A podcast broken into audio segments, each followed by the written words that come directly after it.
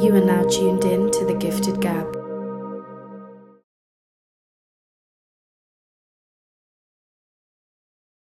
No, my own chords. We're back, baby. Alrighty. Another episode of 1K Convos on the Gifted Gab. For those of you who don't know, this is my good friend Brett. We were we were teammates in college, and uh, it feels like forever ago. So long ago. That was a long time ago. I posted a picture of getting my thousand points. Mm-hmm. It was four years ago. It's a long time. It's a long time so ago. long ago. I think it was. We're in 2022. That means it was eight years since I first played it. Played with you. Eight years. Yeah, the first time. When- 2014. 2014. Holy. Good times. Great times, great times. and we're here. Brett is also a business owner. He owns Legacy Athletics and the hottest pro am in the city right now, in Alberta, actually. Maybe even the country right now. Could be. I mean, right now, right now in the winter, you know. Uh, It's been it's been fascinating to be a part of. Got me uh, dusting off my sneakers, struggling to get up the court. Fun But though. It's fun. It's fun. How does it feel like you know? You've been doing basketball your whole life, and you found a way to continue to do it by opening this gym. Yeah. So one of the things that I found was when I was trying to figure out a career, when people talked about business, they said to be successful, you need to provide a service to others. You can't just do something to make money. It has to be something that's a service. And you can even remember in Concordia, I was always organizing basketball runs, always trying to organize sessions to get guys together, always trying to bring people in through basketball. And when the pandemic hit and COVID started, I had to take a really hard look at figuring out what kind of service I could provide for people. And through my connections and the people I knew, it was kind of providing basketball and an opportunity to continue playing through the pandemic. I saw a couple people do it before. We had Dave Singleton Mm-hmm. open his up in Calgary, Yeah. the Prolific Sports House. We had him on the Gifted Gab. Yeah. Yeah. Fantastic facility, did a fantastic job. And then I saw Chris King and Golden Ticket Hoops do it in Lloydminster. Mhm. And seeing those two do it through the pandemic kind of opened up my eyes that there was nothing like that in Edmonton and that I can kind of provide that service to our community. Mhm. Is kind of how it got started. And when the pandemic had first hit, you were a teacher. Yeah.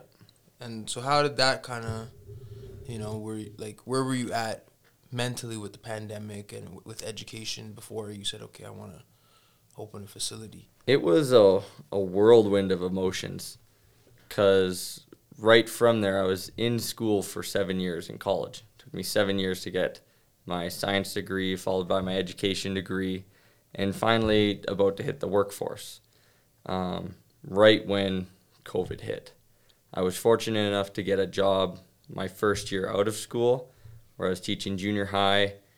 Through the pandemic, it was hard to to put it bluntly, it was like I don't know how teachers are still doing it Mhm. two years in, but to learn an entire curriculum for a class, to execute on those on a day to day basis as a new teacher with very limited resources, very limited skills, it was hard, it was draining, and it was tough because you didn't get the same interactions that you go into teaching for. Mhm. You go into t- you go into teaching to also provide a service, an education for kids, and to give them an opportunity to be better than what you were in school. But you didn't really get to do that because they got rid of sports, they limited extracurricular activities, they limited a lot of just like physical interactions with kids in recess and lunch times and things like that, where it was just all school based Mm-hmm. which made it really tough. And then through the pandemic, and then going into online learning, I'm not the most tech savvy person in the world. so, on top of all those teaching struggles, I had to do it all online, which made it even harder. Mhm. And then it got to the point. It's not that I didn't love teaching. I I loved it and I loved helping the kids. And I think it if I wasn't running my own business, I'd jump right back into it. But when you have the opportunity to kind of be your own boss, set your own rules, and kind of define how you want to make an impact, I you kind of I had to take had to jump at the chance to do it. Yeah. So And now, as it hasn't been a year yet. It's still pretty No. early, right? yeah, we opened up uh, in June, June of 2021. Damn, it's still fresh, man. Yeah. It's still fresh, and everybody loves it. I mean, you got Mhm. a great program going on. You got training. You got guys that come in at Tuesday, Thursday mornings to come play pickup. Yeah. You know, it's like you've recreated the culture of, you know, the culture of basketball you've been used to.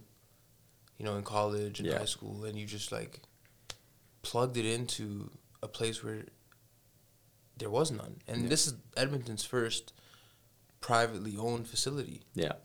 right? It's it's it's big. I mean, congratulations. You know, At, the end of the day, I just wanted, like, both me and my wife Jerry wanted to have, like, we just wanted to make something that we wish we had during our prime playing days. Mhm. When we were in college, there was no access unless you were at the school during restricted hours or things like that. There was no place that it just said at any moment you could go hoop, go organize, go work on your game, go be in a culture and environment that promotes like being better, Mhm. promotes working on your craft to and doing it with others. So we just wanted to do something that we wish we had when we were playing. So being able to provide that for people that are in their primes or in their situations where they're still trying to grow their game of basketball, that's all we can kind of ask for. So same thing with the pro am. We tried to build something where there wasn't a whole lot of high level amateur basketball in the adult leagues. And so we wanted to create something that we wanted that we wished that we were a part of. So we just decided to do it ourselves and seems like it's turning out pretty good. People are really liking it. So yeah, I love it, man. It's I have never played in the men's league. Um, no, you never no. played? Well, I played like in one f- briefly, but I'm like, I don't know if I can do this. Mm-hmm. And then, you know, just the the the challenge of like you know, putting a group of guys together, um, making the pieces fit. Mm-hmm. you know, managing the personalities. It's been a gong show, but it's been fun. It's been like, you know, one of those things you're like, okay, this is actually pretty cool to do, you know, and then you see it kind of manifest itself in different ways and you look at the beginning of the season, things looked one way, now it looks a completely Yeah. different way, right? But it's all part of that process, right? Yeah. And you get to see people come through your gym, come to your facility and just have fun, Yeah. you know? They get to have a genuine experience. Mm-hmm. which as like a business owner and just as a person in general to see someone come in and and use your service or use what you have to offer to people in the community and enjoy that experience that's all you can ever ask for Mhm. the amount of people that i met just in opening up in the last eight months and meeting them and getting to learn their stories and their their experiences in both sports and in life has been wonderful, even from players from your own team. Yeah. Like I was talking to uh, Mahmood at midnight Mhm. last week, talking about his like life and how he was in Toronto and came to Cold Lake and ended up where he is now. So Mhm. just things like that is re- personally rewarding. Mm-hmm. It's So, fulfilling. It's yeah. fulfilling, right? And you get to have all these personalities in here, and you have this thing, this thing that brings everybody together, which is basketball, Mm-hmm. right? And you get to use it as a tool to continue to bring people together. I think it's it's it's it's fascinating, and I think right now, where Edmonton is at, compared to like when I first came here in 2014 as a Mhm. kid just trying to get out of Toronto, try to play some basketball. Yeah. And the growth that I've seen in the city, just to be able to be a part of that growth. It's like you're contributing to this booming economy, Yeah. right? Just to be a part of like, hey, this place is becoming a great place to live. Legacy is a part of that, you know. Kashan's a part of that. Gifted Gab's a part of that, right? Being to have being able to have that impact Yeah. is everything. And it's not what you may have imagined when you graduated, Yeah. right? You went in there, you got a job teaching, which is really mm-hmm. fortunate. I, it's not too many people I know that get a job in their field right after graduating. No, I was out of a class of 60. I think it was six people Holy smokes! that had like a not it wasn't like a permanent contract, but even just a full-time job. So I had I I think mine was from a, uh maternity leave. Mhm. So I had I think it was a 6-month contract, but about probably 50 of my classmates were on the sub list just going literally waking up every morning looking what subs were needed available going to different schools and things like that a lot of people went into teaching for that Mhm. just getting to be a sub and go to schools and things like that but a lot of people that wanted that full-time kind of commitment at one school a lot of people did not get that opportunity Yeah. so i was very fortunate to have that opportunity so And when you were in it, you know, did you feel? And I don't know what if you have an answer for this, but when you were in it and you were actively teaching, right? Because you had worked seven years to get to that point. Mhm. Did it ever occur to you that you're like, "Damn, this isn't really what I signed up for"? there's definitely those moments that happens in in any business at any time there's even times in the last eight months it's like Mhm.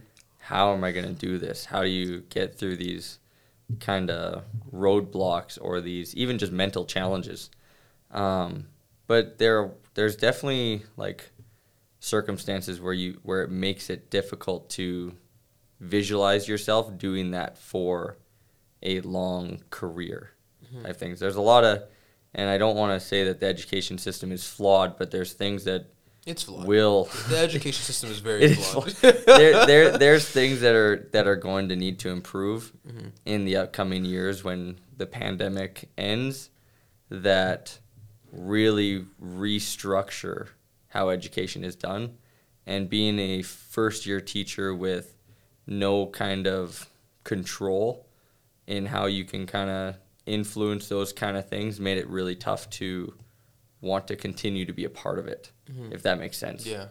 So, Yeah. 'Cause it's it's just I, I cannot imagine how not only like junior high students or high school students or elementary students, which I think elementary students right now have it the worst out of everyone, hmm but even college and university students with this going on, you know, you're paying tuition to learn, to get skills for education, and this thing keeps going back and forth, and it's it's so wishy washy, and it's just I couldn't imagine just being in that situation right now. yeah, You know, I couldn't imagine what it must feel like to, you know, have all your classes in person, and then a message comes and says all classes are going online. Yeah. You know, and with education, you know, at post secondary, you're building your life around a schedule, right? a Around a routine. A, routine. Routine is so integral in in this in these systems, and then here comes these things that are like, oh, okay, well, well, I'm not coming to school anymore. You know, I couldn't imagine for myself, but I couldn't imagine for our teachers and, and educators how Mm. hard it must be on them to continue to try and deliver programs when, Your routine's thrown out of whack. yeah, It was it. You, I think everyone can kind of relate to it in a fact when the pandemic hit and everyone had to be from home. Everyone's routine in in some sense got completely flipped and shifted, and that transition was difficult. Mhm. Learning how to be from home, be productive, how to stay mentally well, physically well, while not having your day to day routines that you lean on. Because everyone leans on some kind of routine one way or another to stay mentally sane, physically well, and kind of keep your day to day operations going. For kids who are learning what those routines are and need those strict structures of routine to be productive and effective when it's constantly changing they don't have that time to adjust and to adapt because they just don't have that mental capability to do it yet even like when I consider myself as a bad enough student as it was with with all with all the routines in place, right? With everything given to me to be effective and productive, I still wasn't very good at it. Mm-hmm. If you took those things away from me, I don't even know what I would have done. I probably wouldn't have done any learning. Mm-hmm.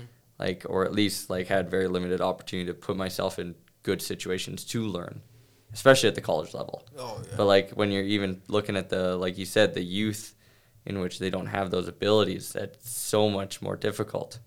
And especially when you teachers their biggest quality is having connections with students to help them in their routines and in their development when you're on a screen and a monitor or your face is covered and you can't get close to anybody, you can't develop those connections to really help motivate and inspire kids to teach, which made it so difficult. It's so hard to inspire someone through a screen than it is if you're sitting across a table from them, oh, right? yeah. So, just even on that screen thing, I think when we were doing this podcast, when the pandemic first hit, we tried to do the screen thing, mhm. and it, we couldn't do it. We couldn't do it because it just it's not the same. Yeah. You know, you can't bounce off someone. You can't soak in what someone is saying when there's a screen between both of you. You know, it doesn't. It just takes away from the entire experience. So as a student, you know, I, I could not imagine. I wouldn't be engaged in learning online if my lecture had to be online. My teacher was behind the screen. My my thing would be off, and I'd be probably on my phone or doing something Mhm. else. You know, it it, it just makes it much less essential and more of a chore Mhm. when you insert that screen Yeah. there, you know?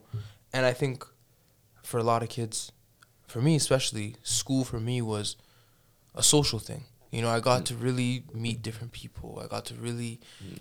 you know, put myself in situations that I wasn't used to. It wasn't. A, it was never about education for me. No. You know, and you take that away. You know, what other incentive does someone have to go to class anymore? You know what I mean? I, I I don't know. I think that we were saying this before that the pandemic was like the last straw in terms of people having faith in these organizations and institutions.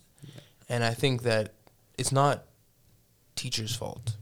It's Mm. that the system's fault. The system hasn't given them enough to work with. The same way the mm-hmm. system doesn't give nurses enough to do their job or you know police the right amount of training to do their job. You know, I think that what we've seen these last 2 years is the faith just really just dwindling when it comes to these institutions. Well, you have like old structures that have not adapted to current situations and current kind of philosophies and how they how you're supposed to produce certain outcomes.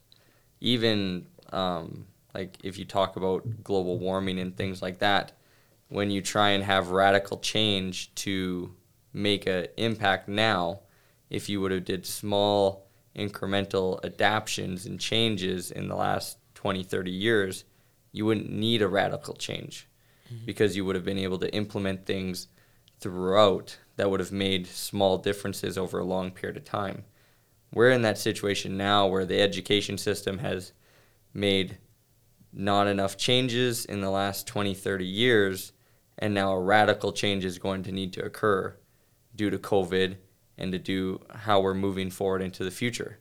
Same thing with the police system, same thing with the nursing system.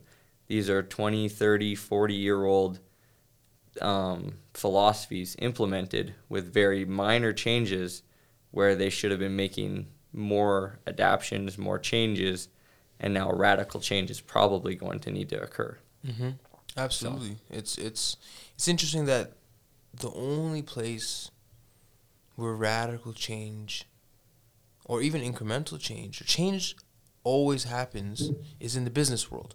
Mhm. You know, the business world constantly sees innovation because innovation drives like like uh, it drives everything, right? When you think about like your gym legacy, Mhm. right?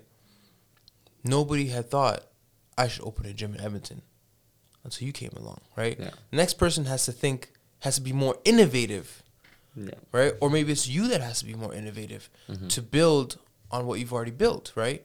Yeah. But in other institutions and in other facets of life and society, everything else moves so slow. Yeah. You know, with health, policing, even financial institutions, all that stuff, it's like all these models are outdated, Yeah. right? And then when something new comes along, everybody's like, whoa, whoa, whoa, whoa, whoa, like, hold on. Radical we- change. Yeah, this is too radical. We already have this thing that works. Like, no, bro, it doesn't. It Mm-hmm. No. doesn't work.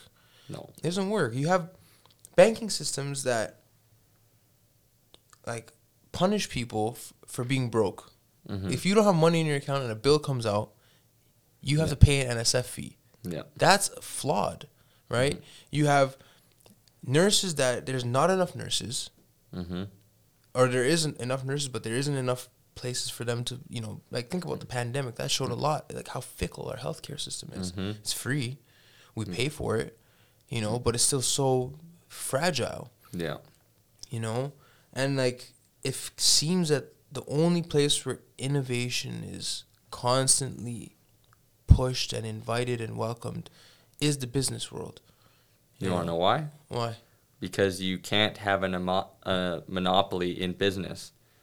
Be- once you have an, a monopoly, you can stay the same because nothing else can challenge you.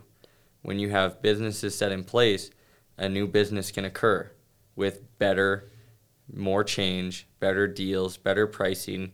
You have to adapt, or it doesn't work anymore.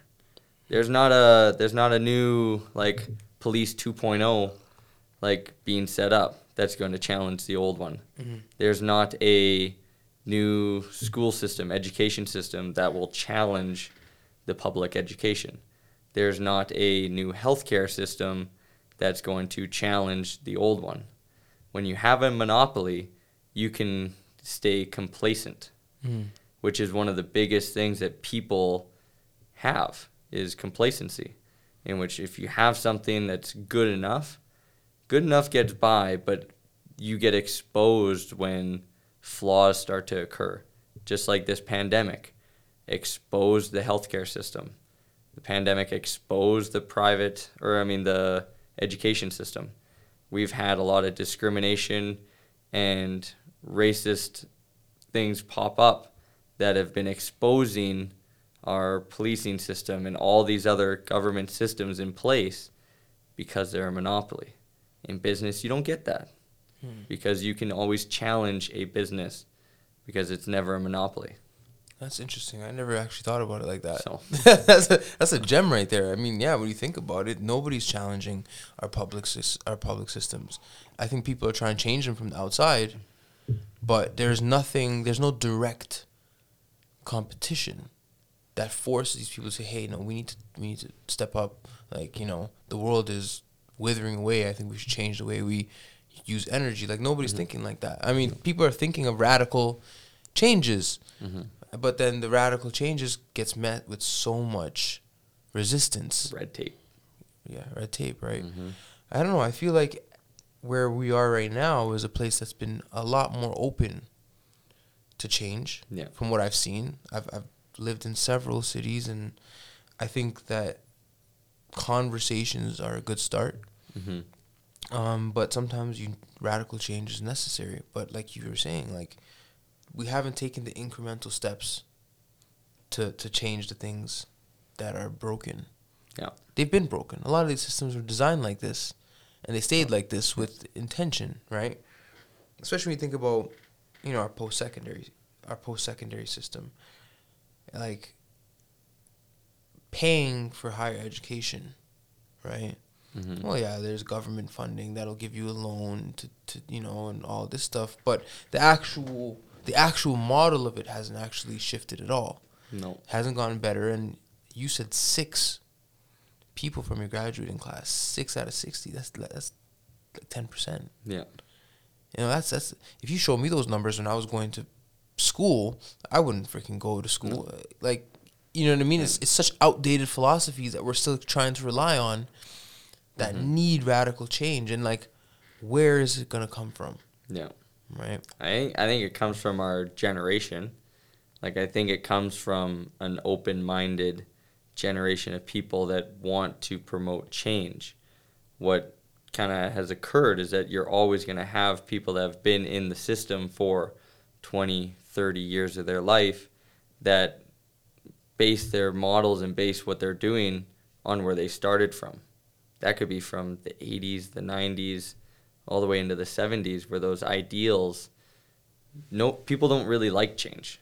People don't like to change. So when you have people in place that makes it very tough to be open to, it makes these radical changes or even the incremental changes harder.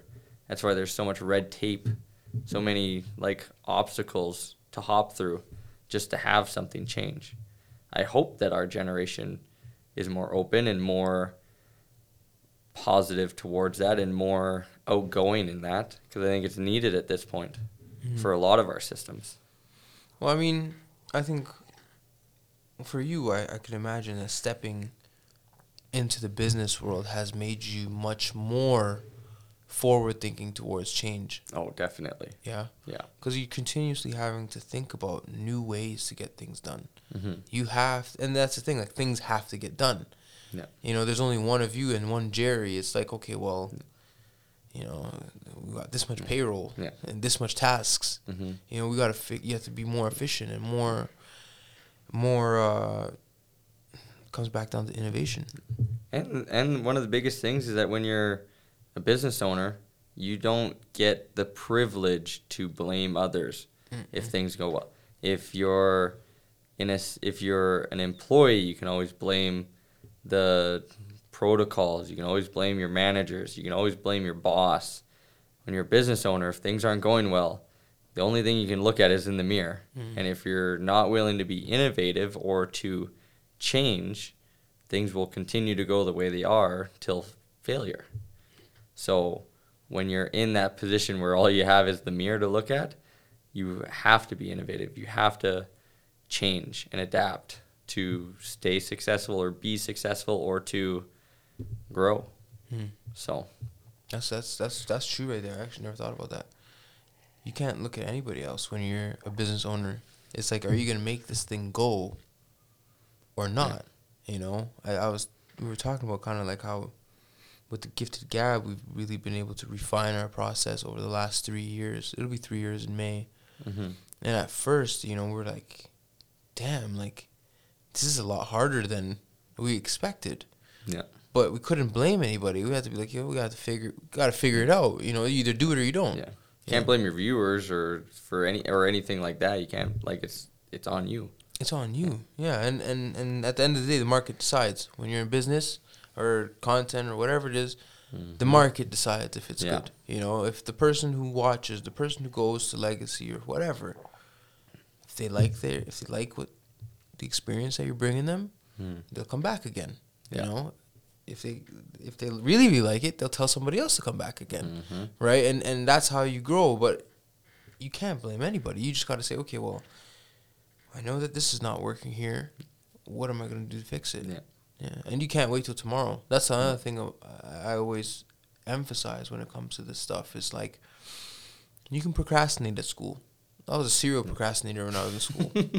I would wait. yes, know. you were. that was bad. Actually, you know what? I had one of the better GPAs on the team. That's not here or there, but I did not. but I did leave things to last minute because I could. Yeah. You know, there wasn't anything really depending on me getting these things done except for my grades. Yeah. When you come into this world, there is none of that. It's it's if you don't mop that floor before you're open, somebody's gonna get hurt, and that's gonna cost you a lot of money on the back end. Mm-hmm. Everything comes down to accountability in business. Yeah. And if you're willing to hold yourself, I actually, the last few episodes, accountability has been a big theme, and I think it occurs with anything in life. You know, Yeah. there's no progress that you can make for yourself if you're not accountable, if you're not aware of where you're going wrong, and you know when you come into this to the world of entrepreneurship, you can't hide No. Those those flaws, those things that you're not willing to work on or not willing to tackle head on, they come back to bite you in the ass. Mm-hmm. You know, you've been skimping on paying somebody to do this, the, the- fix that roof leak. Yeah. You know, because you didn't have money. Well, then one day it's gonna leak and cra- come crashing down. it, it problems only get worse Mm. if you like if you try and procrastinate a problem it doesn't and the thing is it doesn't stay the same either. It gets worse and it gets worse and it gets worse until it's either is a problem you cannot solve yourself or it becomes a problem that you are una- unable to manage mm-hmm. yourself right? Or something that has to be addressed at that current moment before it destroys other things right? And that's why they say accountability is one of the key things of success regardless it's all that accountability will always be in any aspect of life because it's one of the key things for success. Even in sports you don't hold yourself accountable to doing your daily routines your exercises your training. You won't be able to perform to the level that you want to be quote unquote successful mm-hmm. whatever that successful term is. Same thing with business same thing with education same thing with anything that you want to reference. Needs success, which needs accountability. Yeah, we always we always bring it back down to back to uh, accountability, and I think I don't know. It's it's it's a weird place we've come into with the pandemic because for a while everybody was stripped away from work and routines, like you said. For me, I was just I was chilling for a bit. I was really chilling, you know. I'm like, you know, I don't have to be accountable for a bit, and just like that, I put on thirty pounds. Yeah. you know what I mean? And then I'm sure that's happened to a lot of people throughout this pandemic. Um, but the hard part is like, okay, are you aware that you've let yourself go? That accountability comes back in. Yeah. And are you willing to say, okay, well, I need to get back on track? Mm-hmm. You know, and and I think that the last two years, people have began to become more accountable for where they are exactly at in life. You know, because that two years, this two years, not even the two years, that's just the summer of 2020 Mm-hmm. everything shut down. Like Mm. everything. There was no more noise. Mm-hmm. There was no more distractions. You were literally able to look in the mirror and say, okay, what's going on right now? Where am I at? And besides the pandemic, how did we get here? Yeah. You know? And what do I really want to do? Right? Mhm. You were able to do it and you and Jerry turned around and opened a gym. Yeah. You know what I mean? That's remarkable. But I think that now people are starting to realize that the work that they were doing for someone else and had someone else holding them accountable for this thing at their job or whatever, they can do for themselves Mm-hmm. and really make way more strides than clocking into the same routine every day for the Yeah. hell of it. For sure. I think I think the pandemic created a very big drastic fork in the road in which it created opportunities and people either negatively bent or like not like either people had a negative experience or a positive experience.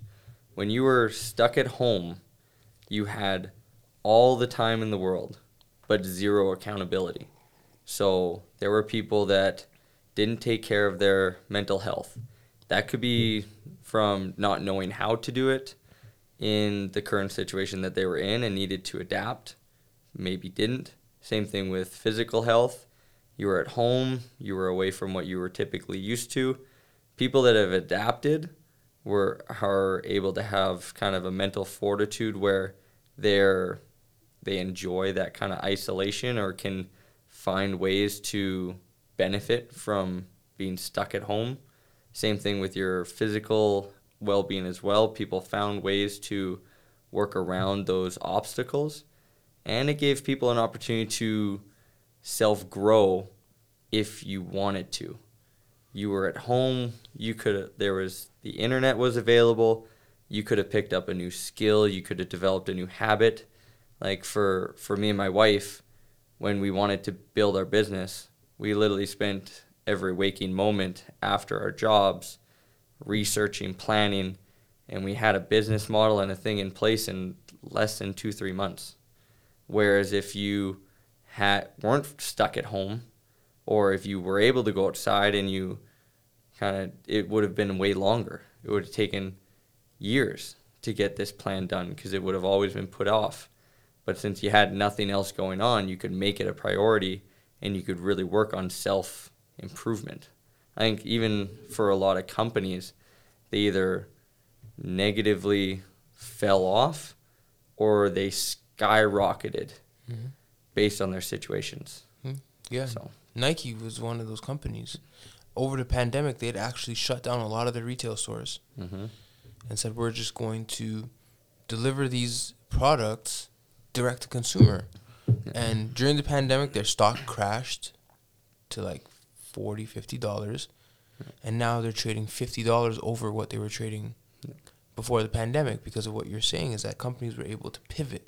yeah, You know, the, the skill of pivoting is so important, right? And and the pandemic allowed for some people to truly pivot, whether it was pivoting completely as an individual, pivoting in your business or whatever it was you're doing, pivoting in your career. It allowed people to pivot, yeah, you know, and, and, and I think that was the one thing that should have been taken from this last two years is that there was some hole that you could squeeze yourself through, and it was really a pivot. Pivot. If you could get through this weird time yeah. where nothing was going on, you could come on the other end. Completely different person Yeah, in a completely different situation. absolutely. You could have, you, and you still can. You still like, can. And the thing is that like people always assume that they've always missed the golden ticket opportunity. You can pivot at any moment. Anytime. You can start at any moment, whether you're a day behind someone else, a year behind someone, or something. It doesn't really matter. It, the key thing is always just about starting. Mhm. Start that pivot and see where you end up. Because the longer it takes to pivot, just the longer it takes to get out on the other side. Mhm. So even like and being like in the stock market, how you mentioned, the greatest time to get into a stock market is during a crash, right? Where if you are aggressive enough or able to pivot and invest more into something that's crashing, you will end up better on the other side. Yeah. Right? If you would have if you would have invested any amount of money the f- February 28th or whatever when it crashed in 2020, you'd be Whoa, stupidly man. rich right now. Not just stocks, Bitcoin, Yeah. all this stuff. Just cra- everything crashed and then everything took off. Yeah. And I mean, some of us missed it, and I missed some of it. I mean, it is what it is. Yeah. But I think, like you said, the golden ticket is anytime. You decide when that golden ticket is. You can choose at any moment to say, I need a change. I need to Mm-hmm. make a change in my life. I need to take this in a new direction because you just have to be accountable of like wherever I'm at right now Mhm. is because of whatever actions or whatever has taken place up till now. You are always the sum of your decisions at Yeah. every given moment. Mhm. You're in this place because certain amount of decisions and some circumstances Yeah. had put you here and and taking that into consideration you say, okay, what can I do a little bit differently to maybe shift that, to maybe put me in a different position Yeah. this time next year. My my um my goalposts, not even my goalposts, my point of reference usually is my birthday. And I always use my birthday and say, okay, where was I this time last year? Mhm. You know, even when it's not my birthday, I always say, okay, where was I this time last year? What was I doing this time last year? What did my financial situation look like? What did my, you know, with the gifted gab look like? You know, what did the business look like this time last year? Mhm. You know, and, and, and I always use that reference point to kind of say, okay, this is what we we're doing this time last year. Okay, we've improved here. Okay, we, we haven't improved over here. Know, you can Mhm. really pinpoint, you can try to pinpoint where you're going well and where you're not going well. Yeah. You know, and even basketball too. You want to talk about hoops? Same Yeah. thing. You know, okay, what am I? What was I able to do well this time, last season? Mm-hmm. What did I improve on? What haven't I improved on? You know, it's const. It's that desire to constantly improve, which people deem as hustle culture. Yeah. You know, which is it gets a very negative connotation when you talk about hustle culture and always Mhm. working and all that stuff. And I mean, teach their own. But for me, I don't want to be in the same place next year Yeah. as I am this year. Mm-hmm. You know, you don't want to be the exact same player next season Yeah. from the season right now. You know what I mean? I think you have to you have to strive for self improvement. I don't know what else there is to strive for. Yeah. What else are you really working towards? Th- no, there's not. There's nothing. You always. There's always self improvement, self development, both personally in your career or anything like that. Even spiritually. Yeah. Yeah. You know, and and and Mentally, emotionally. everything, Physically. everything. And I think that's for me what the pandemic was that for me. It was like, Mm-hmm. okay, I have a chance to mentally like really clear my head with some of these things. Yeah. You know, I got laid off during the pandemic. Mhm. You know, so I was like, okay, well, I knew it was gonna happen. I had a feeling, and I said, well, if I get laid off, I'm just jumping off the cliff with everything else I have going on. Like, forget about going back to work. And I, I just, not that I have anything against nine to fives. I just, Mhm. I realized that the work I was doing for another company, I could be doing for myself and reap all those rewards for myself. Yeah. It's not that I'm anti nine to five or I'm anti employee. It's none of that. It's that Mhm. I realize that I'm doing all this work. I'm researching, I'm budgeting, I'm managing, I'm I'm I'm I'm driving here, driving there for my job Mhm. and looking at this check at the end of the month and I'm like this is this is crazy. Mhm. If I just do that for myself, okay, maybe in the beginning it might be a little rough, but on the back end after, you know, For for me and s- same thing. I have nothing against nine to fives because I was gonna be in a nine to five for my entire life. more like eight thirty to three thirty. It's like eight thirty to nine thirty Oh, yeah, yeah. at night, um, which is what I was doing, especially as a first year teacher. Like Mhm. it was like be there at seven, leave at five, mark till seven, plan for the next day, last minute till nine, just go to bed, do it all over again till the weekend, and then you mark everything on the weekend. But like for me, the biggest thing in which why I had my big pivot is that when I look at the grand scheme of life, I wanted something that I could look back on, that I could say that I made an impact. And I think te- the reason I went into teaching is because I think you can make a very big impact. But when you are a business owner and when I was doing something of your own, it feels like you could make a bigger impact.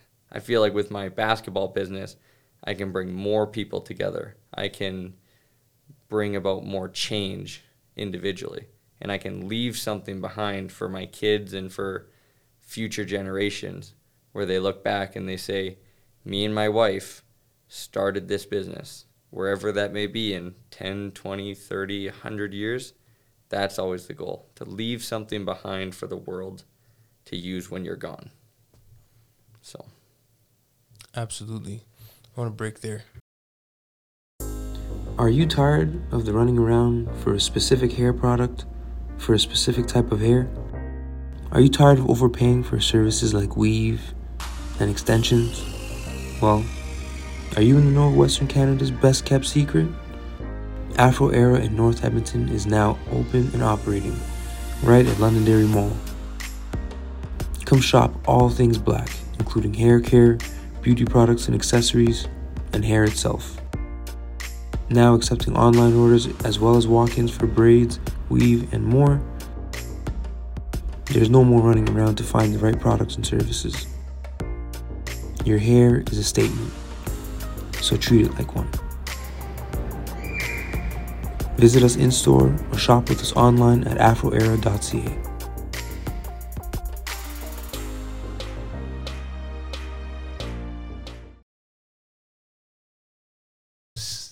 Jeez. I, you won't imagine how many times. It's too many buttons. yeah. Too many buttons to press. Sound like four. It's a lot of buttons. it's a lot of buttons, man. You you and Jerry, you and Jerry are goals. Like you guys were able to build a business together, and and it's it's it's truly amazing. And staying on the topic of pivoting,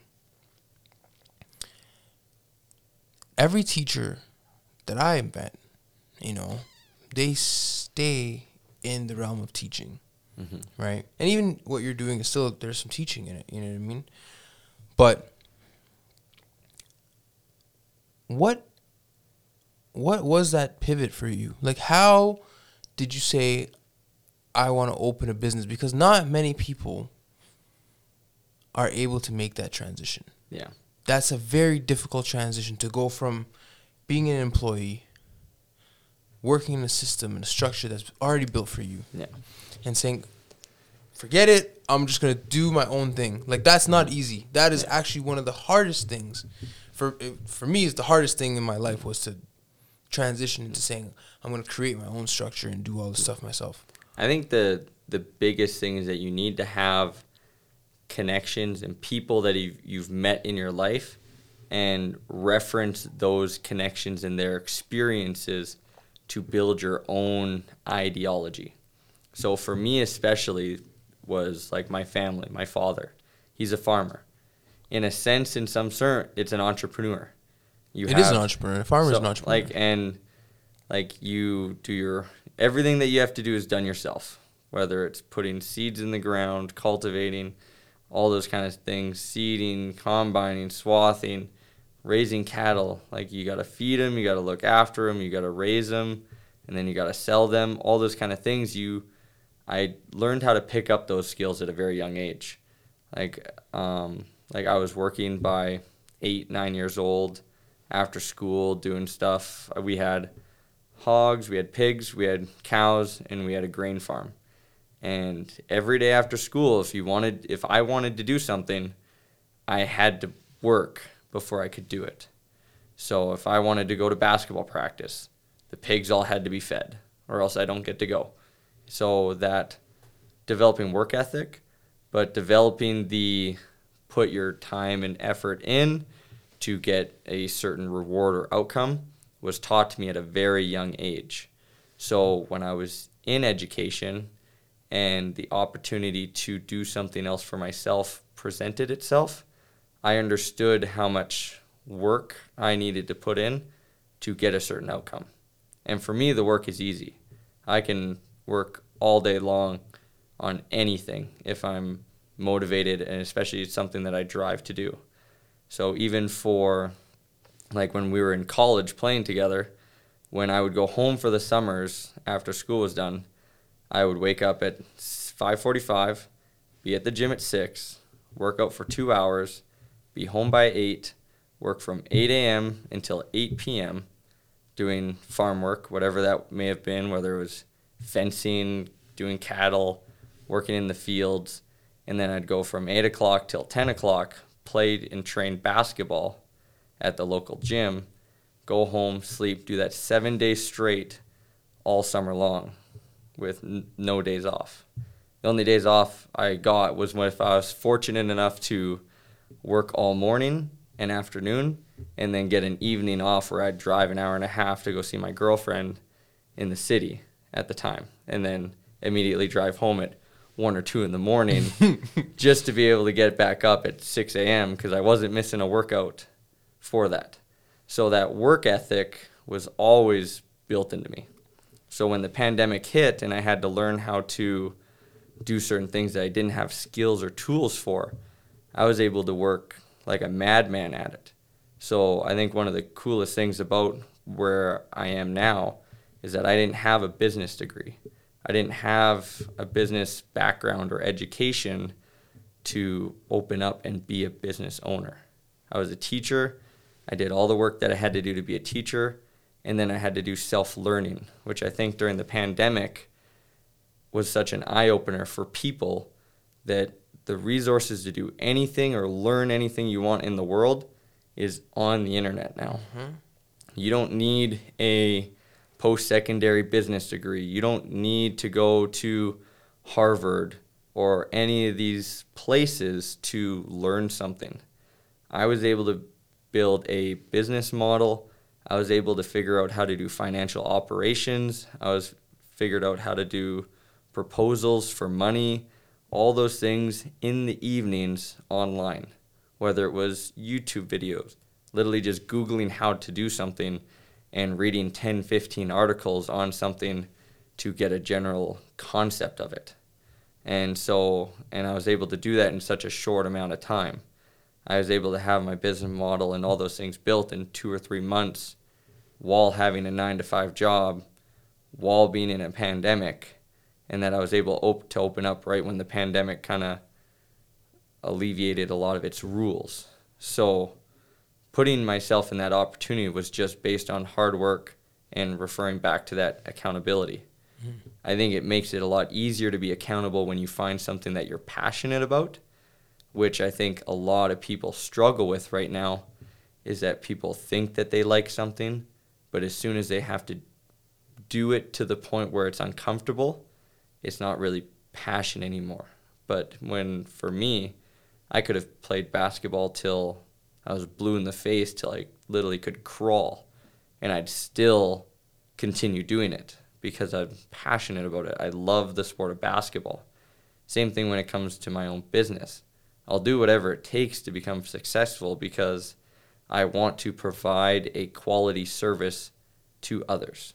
That's what I'm passionate about. I want people to come in and have a positive experience with what I own and what I do. So whether that means I have to get there at six in the morning to sweep the floors, or whether I have to stay at midnight or one o'clock at night to make sure that things get done for the next day, I don't mind doing that.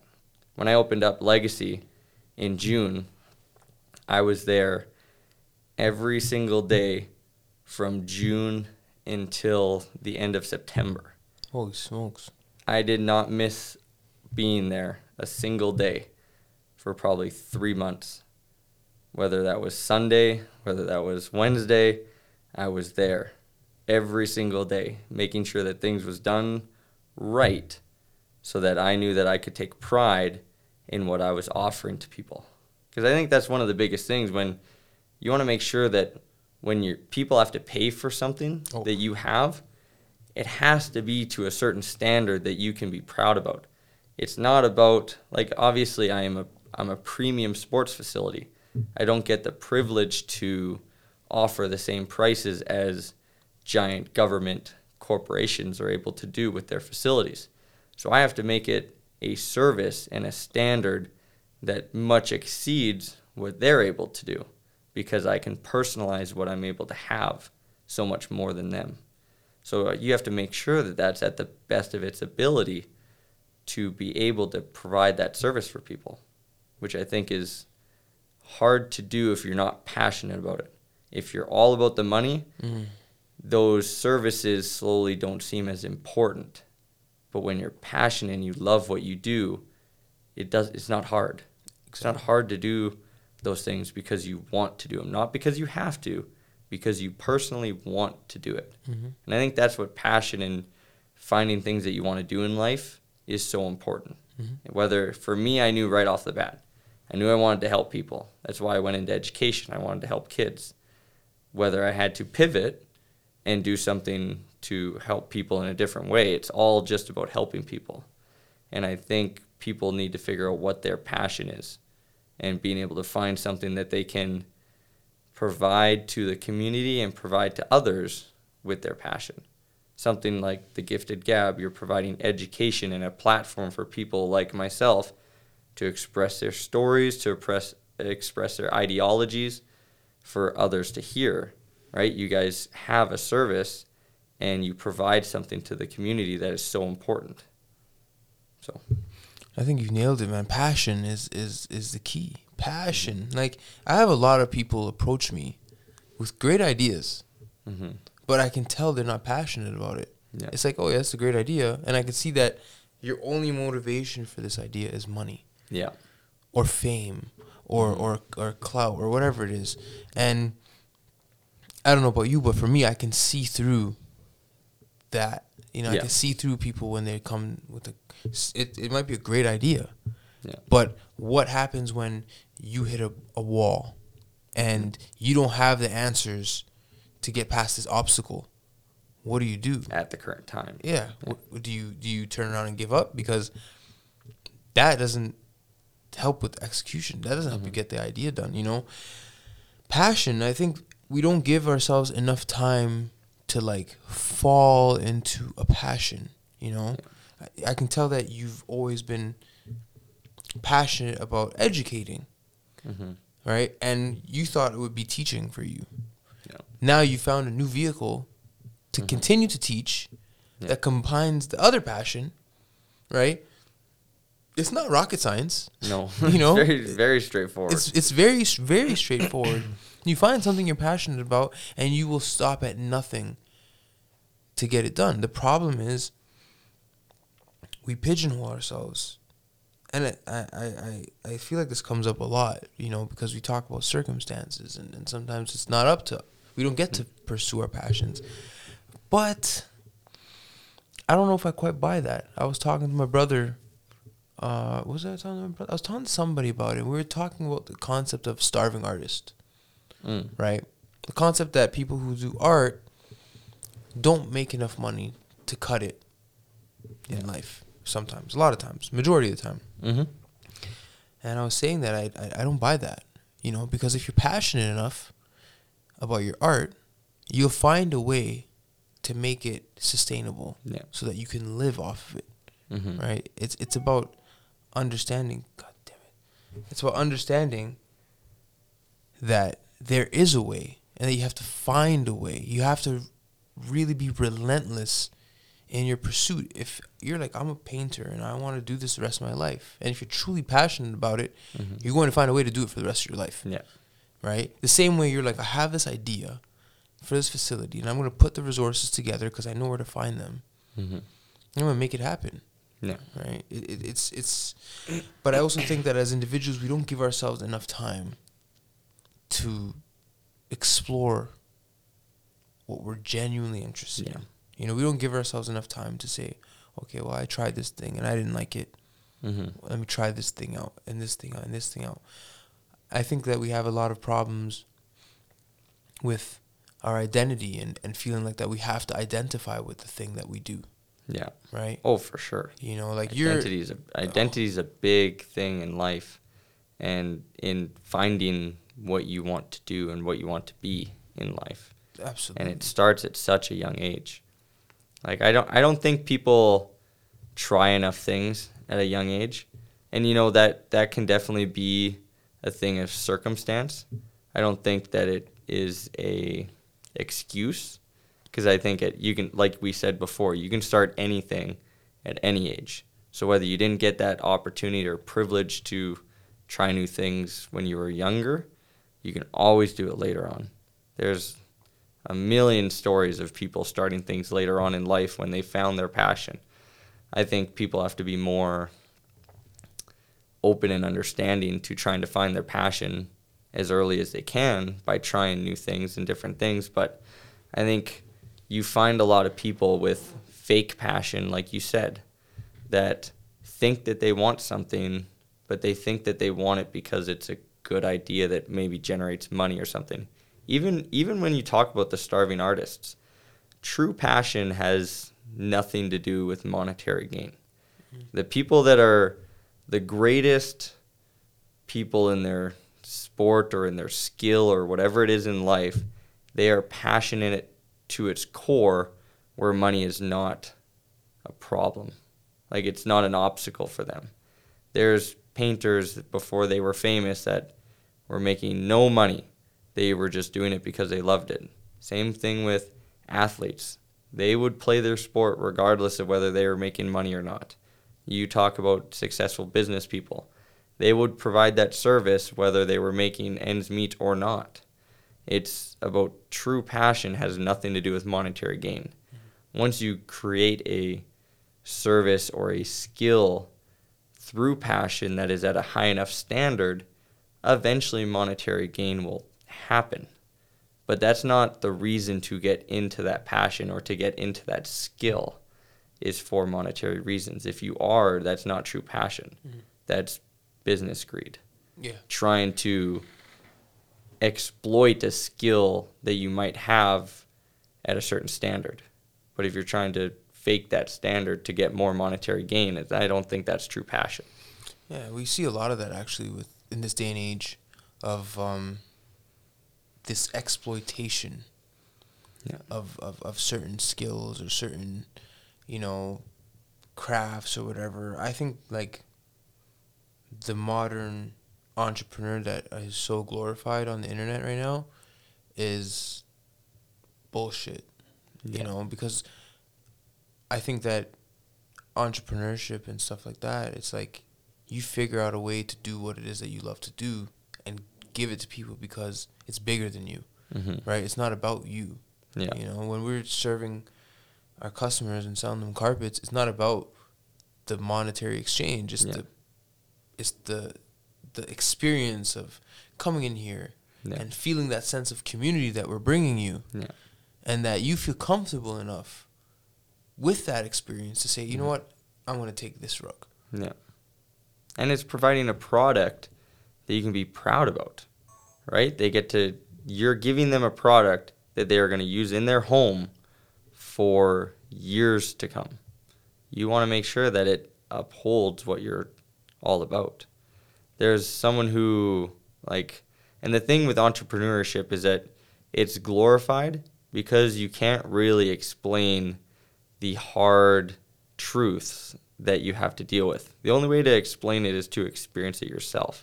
You can't explain like I can talk on a mic and say 60 or 90 straight days of work is like the grind or whatever or the hustle that you need to do to be successful. I don't think people understand what day 59 feels like to wake up and go to that same place again and not know whether you're going to have anybody show up to your building or not that day, right? Or for you opening up the store and not knowing whether someone's going to come in and buy something that day and whether that happens today, the next day, three days in a row, five days in a row, right? Two weeks in a row. two weeks like especially when the pandemic hits where things like we had to pivot that pivot is a long hard challenge. And people don't understand what that challenge is like until you are in it. So there's a um, guy who does, it's called 75 hard. He does a podcast as well. I want to say it's andy frisella who talks about that. People glorify entrepreneurship and the grind because it's easy to talk about the outcome, but it's impossible to talk about the process because it's an experience. Hmm. It's not a it's not a roadmap, it's not a blueprint, it's not a step by step. It's an experience and everyone's different because everyone goes through different challenges. Whoever opens up the next Legacy 2.0 might have different challenges than me. And my experiences might help and educate them, but at the end of the day, your challenges are your own and you have to overcome them. And people don't understand what those challenges and how to overcome them are until you're actually in it. So, Man, teams, all that. Entrepreneurship, baby. I think it's really admirable that you and your wife are in business together. How has that synergy been? uh, it's been awesome. Obviously, everyone in business has their ups and downs or problems that you have to solve that are stressful, whether it's financial or situational, whatever that may be. But uh, I definitely would not be where I am today, and we would not be where we are today without her and us working as a team. It's goals. That's how I'm trying to be. I'm trying to work with my wife. so what's what's uh what's next for Legacy, man? What's what's what's coming out the gate? Obviously, you got the pro am going on. You guys offer training. You know, there's pickup, drop in. What's next for Legacy? The plan is to build a culture in legacy that is for anybody of any age and any development or any place in their life to come in and utilize our place. Whether it's the proams with the hyper competitive people, whether it's the training with people wanting to learn the fundamentals, or whether our new club that we're starting in which people want an opportunity to gain exposure and to grow their game through our programs. The plan is to create the best programs in the city for athletes and people in Edmonton. After that, we will look to expand. We we are a one court small basketball facility and we're getting to the point where we want to help people on a broader scale. So the plan will be to expand in the near future. I love that. And then you know, when you got up uh, facility two and three and four and five, we're gonna have to bring you back to the Gifted Gab. when Legacy is a franchise, I'll come back. it's pretty cool, man. It's pretty cool that we went from you know being in the gym 6 a.m. together, you know, going through the college life, Staying in my house. yeah, staying in your house, yeah, yeah, that was a fun time, you know, eating all your food. Still didn't do the dishes. Never, absolutely not. Um, um, there's no dishes being done for me. Let's just get that out the way from now. Well, that was good times, man. Lots of fun. And you know, without without college and without the connections that we built, I'd never be where I am today. I'm sure you wouldn't be where you are today.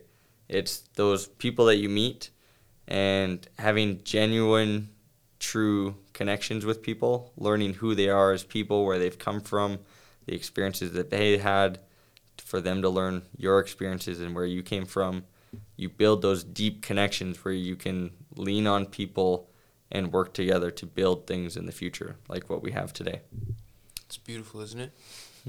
Pretty cool. You guys here heard it here first, man. Brett Jakubec, founder and of uh, Legacy Athletics.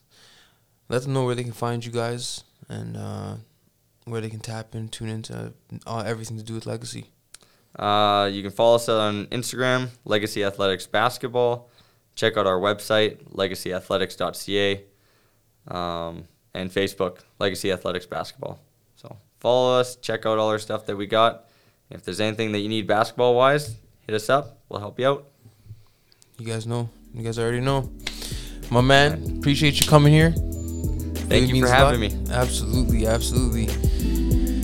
You guys know the vibes. Just like that, we're gone.